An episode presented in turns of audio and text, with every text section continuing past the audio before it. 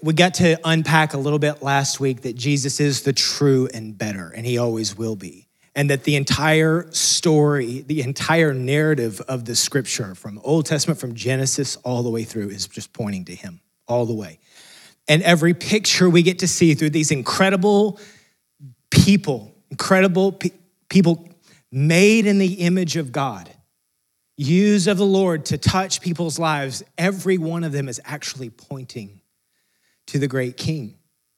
And the writer of Hebrews is writing this letter to remind them of this reality because they're experiencing a moment of intense hardship and persecution. And it's one of the interesting things that we experience where when you become a follower of Jesus, not it, it doesn't mean that all of life becomes super easy and fun. In fact, there's some real challenge and hardship that comes with giving your life to someone else, to saying, I'm not in control but you're in control and giving our heart to him. Jesus was the true and better, and so we want to reach for him.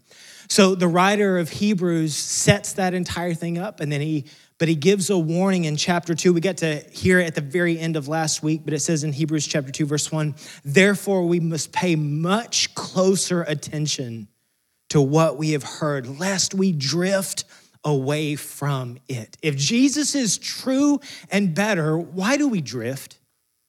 Why do we drift? We all drift. If you're a follower of Jesus, I can, I can, uh, I, I put all the money I got, which is not much, but I put all the money I got on the fact that you've had moments where your heart really was locked in with the beauty and the majesty of Jesus, but you've had moments in your life where your heart has drifted. We've all been there. We all experience, and they're experiencing that here as they walk through the pain of real life. Things aren't the way we want it yet. Life isn't the way that we want it, and there's this lie that gets whispered over and over and over again. When life isn't going the way that we want it to, and there's hardship and pain as we experience it, and here's the lie God won't do what He promised He said He will do. Here's the lie you better fend for yourself. There's the lie.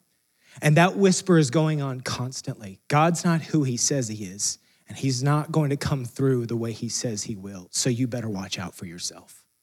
If you want to know why we tend to drift, is because there is this thing in us living in this broken world that this whisper from the enemy that says, I need to take back over in order to have, to, to experience life, to have what everyone else has. And as we look around, there's a tendency to pick that up that God isn't trustworthy. That's the lie. He's not worth your trust, that your circumstances, my circumstances, they're not like we want them to be. And so he's not enough. And if my health and my relationships and my career and my finances and my failings and shortcomings and my addictions, there's always something that's not quite right. And the tendency is to listen to the lie and to pick up and say things that aren't right here. So, what do we do? When life isn't going well, that's what the enemy is going to lie. It's a simple but effective lie. God can't be trusted with your life. There's the lie. God can't be trusted with your life.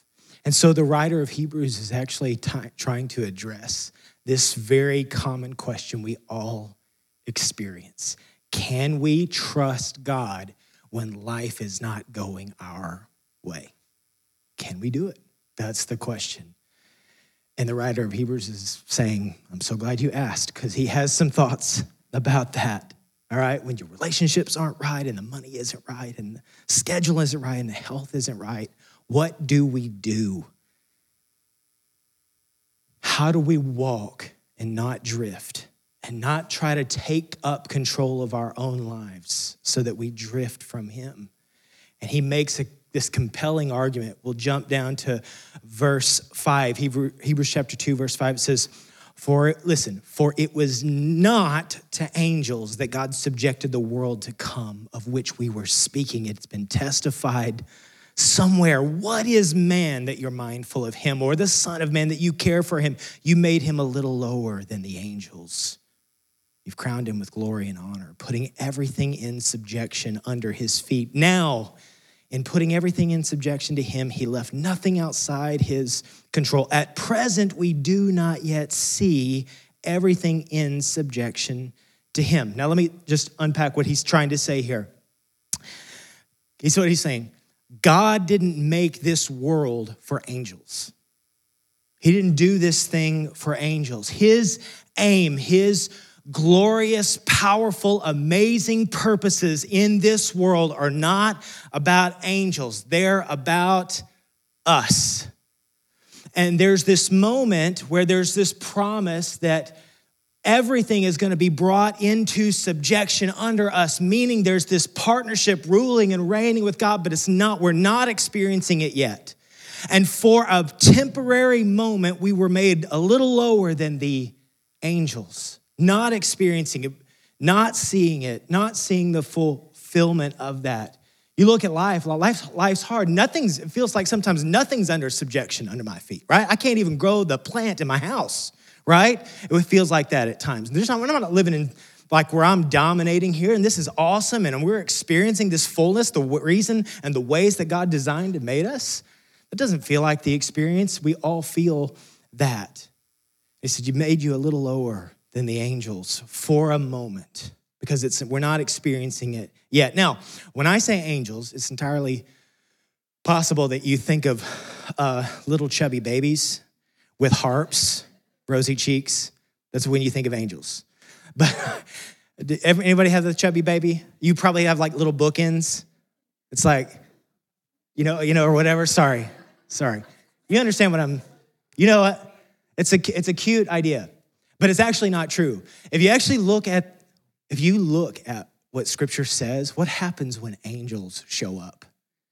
People are like, "Don't kill me." When they show up, what do they have to say every time? We're talking about Michael, we're talking about Gabriel. What does they say? Do not fear, because they're cowering. All right?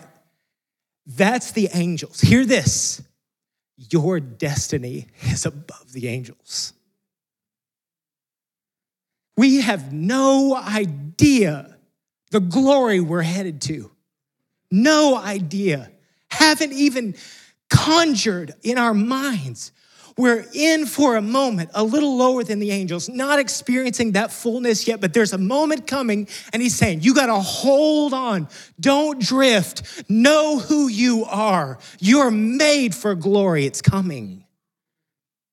But you have to believe that. This is a real faith. This is not some dumb religion thing we do where we show up on Sundays. God's coming, saying, Come on, know what you're made for, higher than the angels. They, uh, the scripture actually says angels are like groaning to see the revelation of the sons and daughters of God, hungry to see it. Can't believe they're like peering into this story, just going, God, how could this possibly be? There's ones that are so undone, they just say, Holy, holy, holy. That's all they can say. They just cry out, Holy, holy. It's all they can say because this plan's unveiling. That's who you and I are right now. It's not just in the age to come. I thank God for that. It's going to be, we get the fullness of it in the age to come. we see Jesus face to face. We're going to have that. We're going to taste that. But that's something that you and I get to have right now. And we drift because we're trying to like control it and have it and fix it. And the Lord's saying, no, hold fast to who you are. That's what you and I have. The problem is, we're not always experiencing it yet. When we go through hardship, the tendency is to believe, God, where are you? And that's a healthy, legitimate question, right? This is uh, all the brothers and sisters throughout the scripture. They're going, God, where are you? It's not working. It's not working. You said you're the best, and I'm in jail. That's what Jacob would say, Joseph would say, right? there's all these moments where the people are longing to see and experience it. He's going, mm, trust me, keep holding on. That Hebrews chapter 2, verse 8, that last little part says, At present, we do not yet see everything in subjection to him. We don't see it yet. We don't aren't experiencing it. And so we want to try to take up our own lives. In fact, I'd just say this you might be in a moment of hardship right now.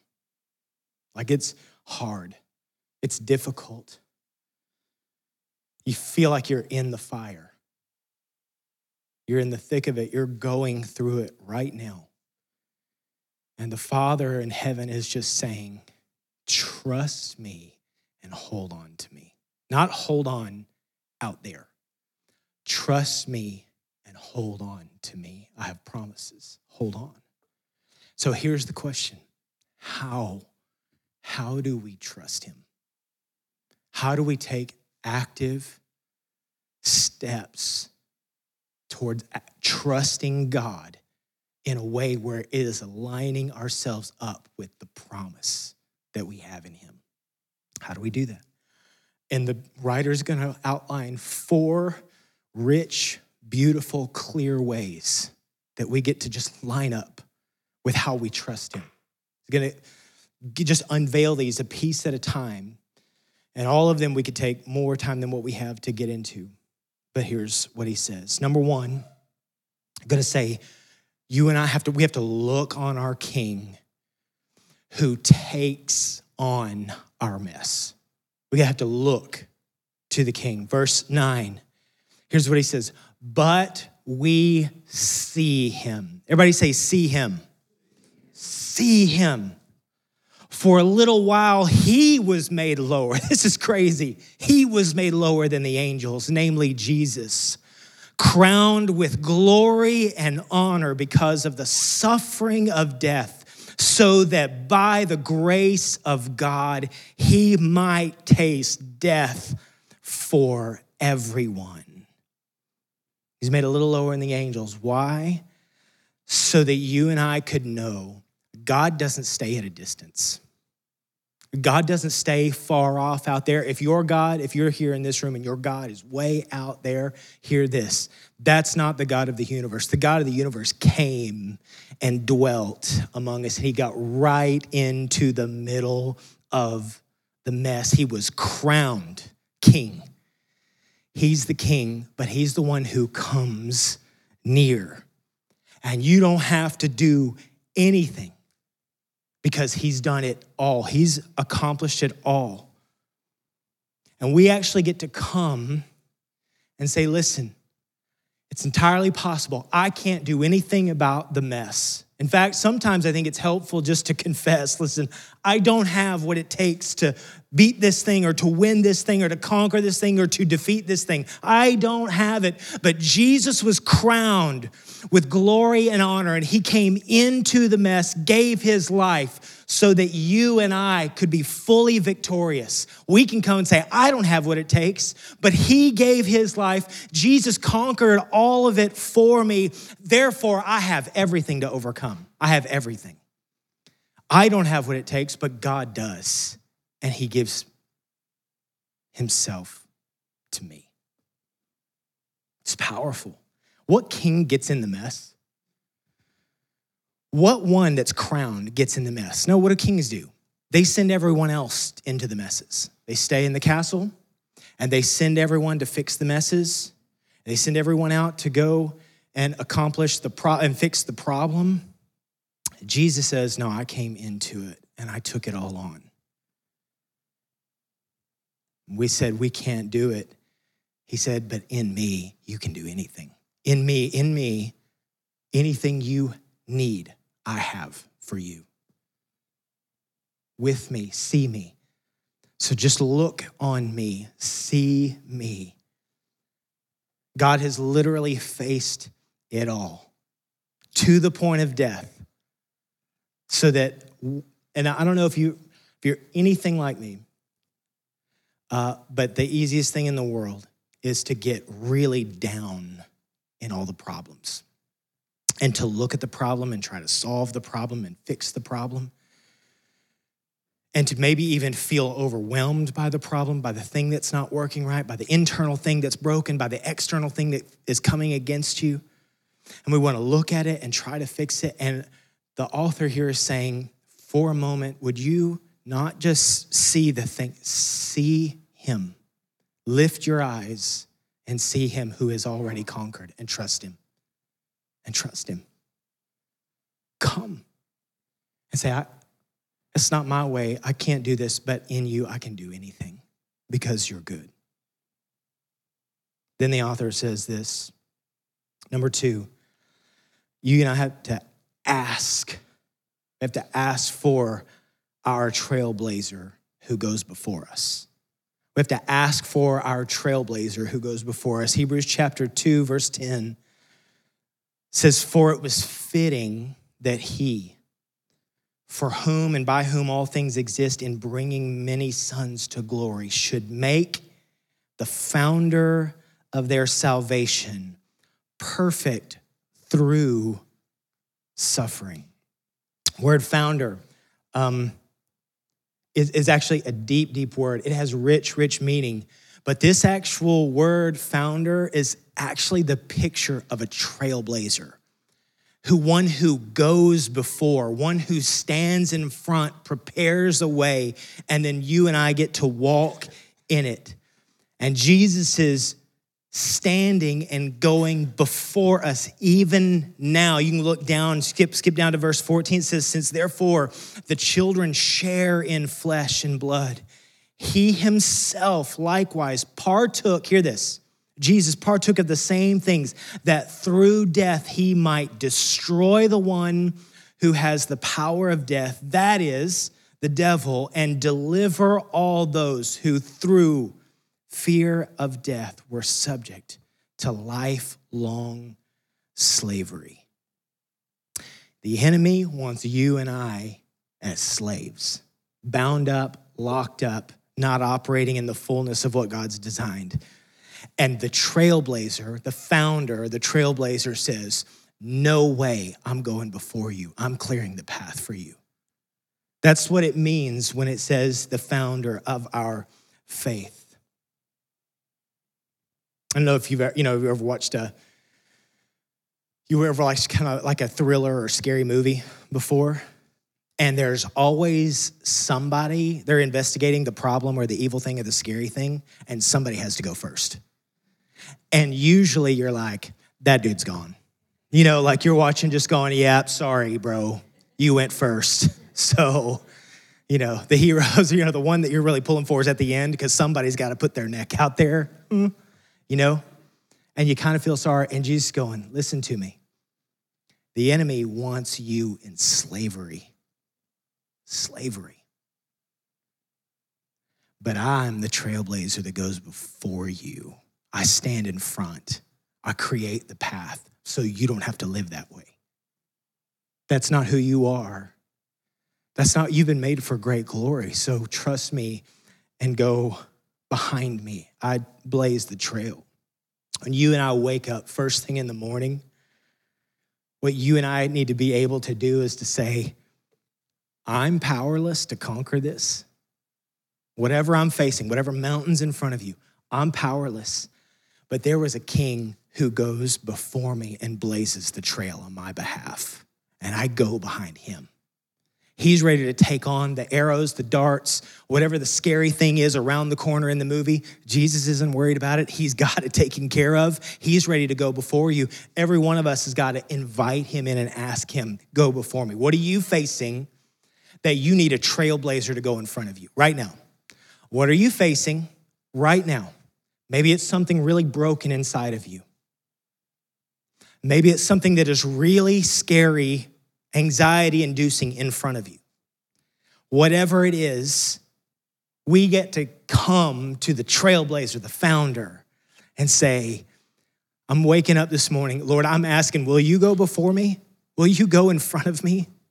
I don't know what's around the corner. It feels scary. I don't know how to fix this thing. I don't know how to make it right. Every time I try to pick up the problem or go forward, it never works out. So I'm putting the thing down and I'm saying, You go. I'm inviting you to go before me, and I'm trusting you. Trusting Jesus is better.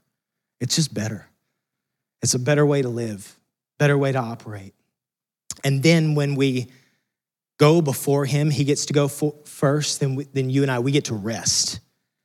with a brother who actually is never ashamed of you.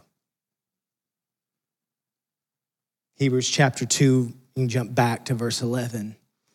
For he who sanctifies and those who are sanctified all have one source. That is why, hear this, church, he is not ashamed to call them brothers. You need to hear this. Jesus is not ashamed of you. Yeah, but you don't know what I've done. You don't know how bad I messed up.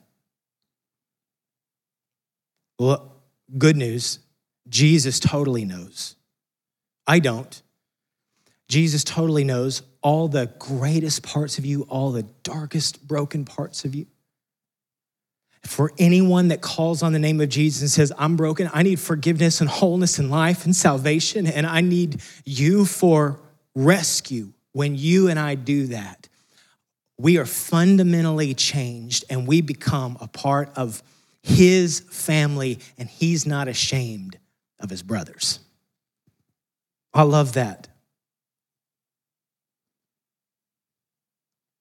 I don't know if you've ever, um, you've been reading the Bible, you come up on the genealogies. And, you know, especially in the New Testament, there's a couple of spots where they're just naming off names. And you're like, can we just get through this, please? You're just trying to get through the names. It's like, man, that, that's neat that you know who your great great great grandmama is or whatever, but like I'm just ready to get through this thing to the good part.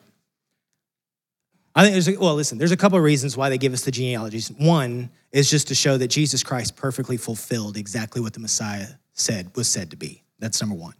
But there's a bigger part. The reason they give us those genealogies is because that's the most messed up family you've ever seen. You go back, read the stories, of these genealogies, it's kind of dark. I'm just being honest. Adulterers and rapists and illegitimate children, and unmarried moms and massive failures and bad decision makers, the whole lot of them. That's Jesus' family. And what Jesus, what the scripture's saying is, Jesus doesn't stand and go, Gosh, I'm so ashamed. No, he says, I came to take all the shame. These are my brothers. These are my sisters. These are my people. I came for you so that you don't have to hide in shame from your broken past. You actually get to come and step into this incredible future I designed for you. That's the point. It's so amazing. There's a, a moment in John chapter 20 after Jesus was crucified. He's risen. He comes back to life. Mary's distraught. She's gone. Mary Magdalene has gone to the tomb. The tomb's empty. She's distraught that she thinks that his body was stolen. And Jesus sneaks up on her and says, Why are you crying? And she's like, They took his body. Do you know where it is? She thinks he's a gardener. It's actually what he, she thinks he's the gardener. And she's like, Do you know? Which is like, if you're asking the gardener, you're like desperate. Where, you know, do you know where they've taken him, with his body? And then he says, He goes, Mary. And she looks up and it's him. And she kind of wants to like rush him and hug him. And he's like, You can't touch me yet. I've not been full, I haven't gone through the full process yet, which is, uh, you know, let that blow your mind. He's like, living in some state. Uh, it's probably like, honestly, like Ark of the Covenant. Touch that thing dead, right? You just don't want to, you don't want to mess with that. So he's like, I love you, girl. Just hang tight, okay? And but I love what he says to her. This is so good. I cry over this dumb phrase. It's not dumb, it's so powerful. He says, Go to my brothers and tell them God's doing this powerful work. And I'm gonna go to the Father. He says, Go tell my brothers, where are the brothers? They've left him. They all scattered. They denied him. They ran from him. They laid down their faith. They walked away from association with him. The only one left was John, and he's just there to take care of Jesus' mom. Every other one of them have scattered, failed miserably, left the faith. And Jesus says, Go tell my brothers those mess ups, those failures, God got more for them They have no idea. Hold on. Hold on. He wasn't ashamed of them. He's not ashamed of you. There's nothing you could do to make him ashamed. He may say, Hey, I've got some things I want to clean and fix. I got some ways I want to grow you and give you a fresh identity. But listen to me, I don't, you don't live in shame because I'm not ashamed of you. Come on, you're my brother, you're my sister. That's who you are. And then he finishes, the writer finishes, he says, Listen, you and I, we got to receive the high priest who gives mercy and peace. Verse 17, therefore, he had to be made like his brothers. This is so good. In every respect, so that he might become a merciful and faithful high priest in the service of God to make propitiation for the sins of the people.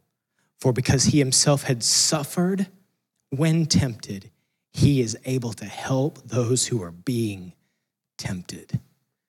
We have a high priest who stands before God advocating on our behalf, not as one who didn't go through real life, but as one who has experienced every painful thing you and I have ever experienced. And he came through it without sin so that you and I, when we receive mercy, it's not fake, it's real. The mercy of Jesus isn't fake, it's real. He knows exactly what you've gone through. He knows what it's like to be tempted. He knows what it's like to be tired and hungry. He knows what it's like to weep. You're not even sure of what's happening in the situation. He knows what it's like to experience betrayal and rejection. He knows what it's like to be part of a dysfunctional family. He knows what it's like to be stabbed in the back by your best friends. He knows what it's like to be single long after everyone else got married, right?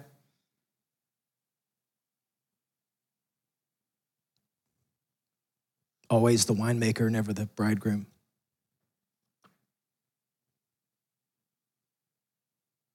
He understands it all.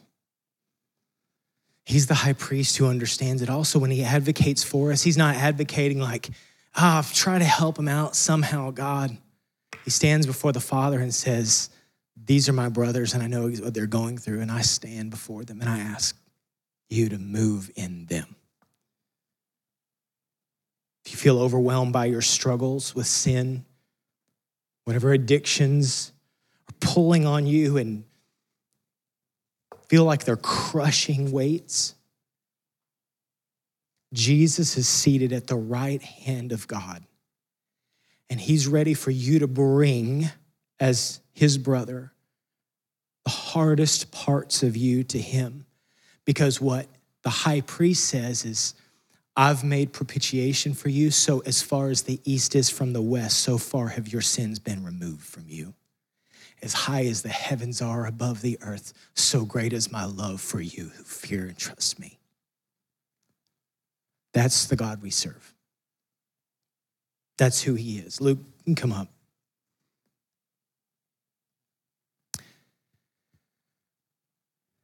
This writer is saying, we got to look and see him. This is the call on our lives. Where are you at right now with trusting him? Not, yeah, he's good, he's great. I mean trusting Him.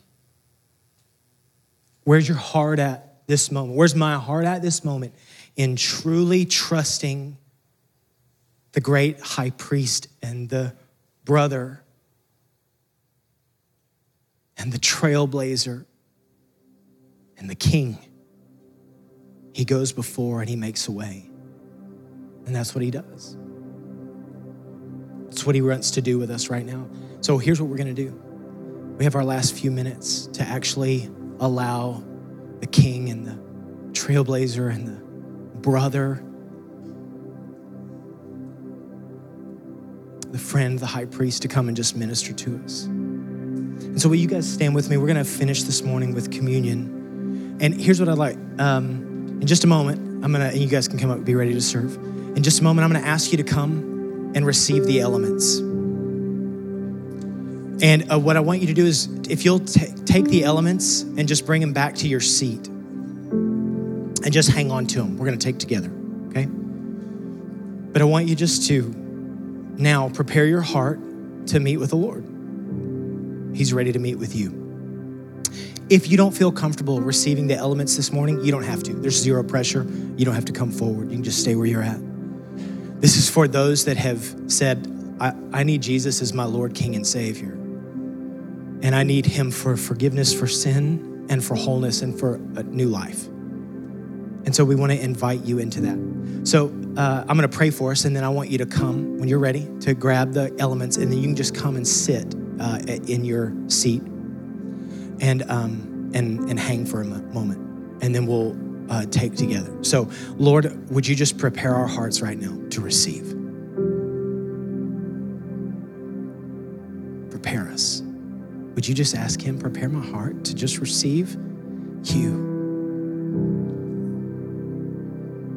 You are my King. And you're my trailblazer. You go before me. You're my brother. You're not ashamed. You're my high priest. You know it all. You know every little thing about me. And you accept me and you hold me. You clean me and make me like you. We receive that truth again. We thank you. In the name of Jesus. Amen.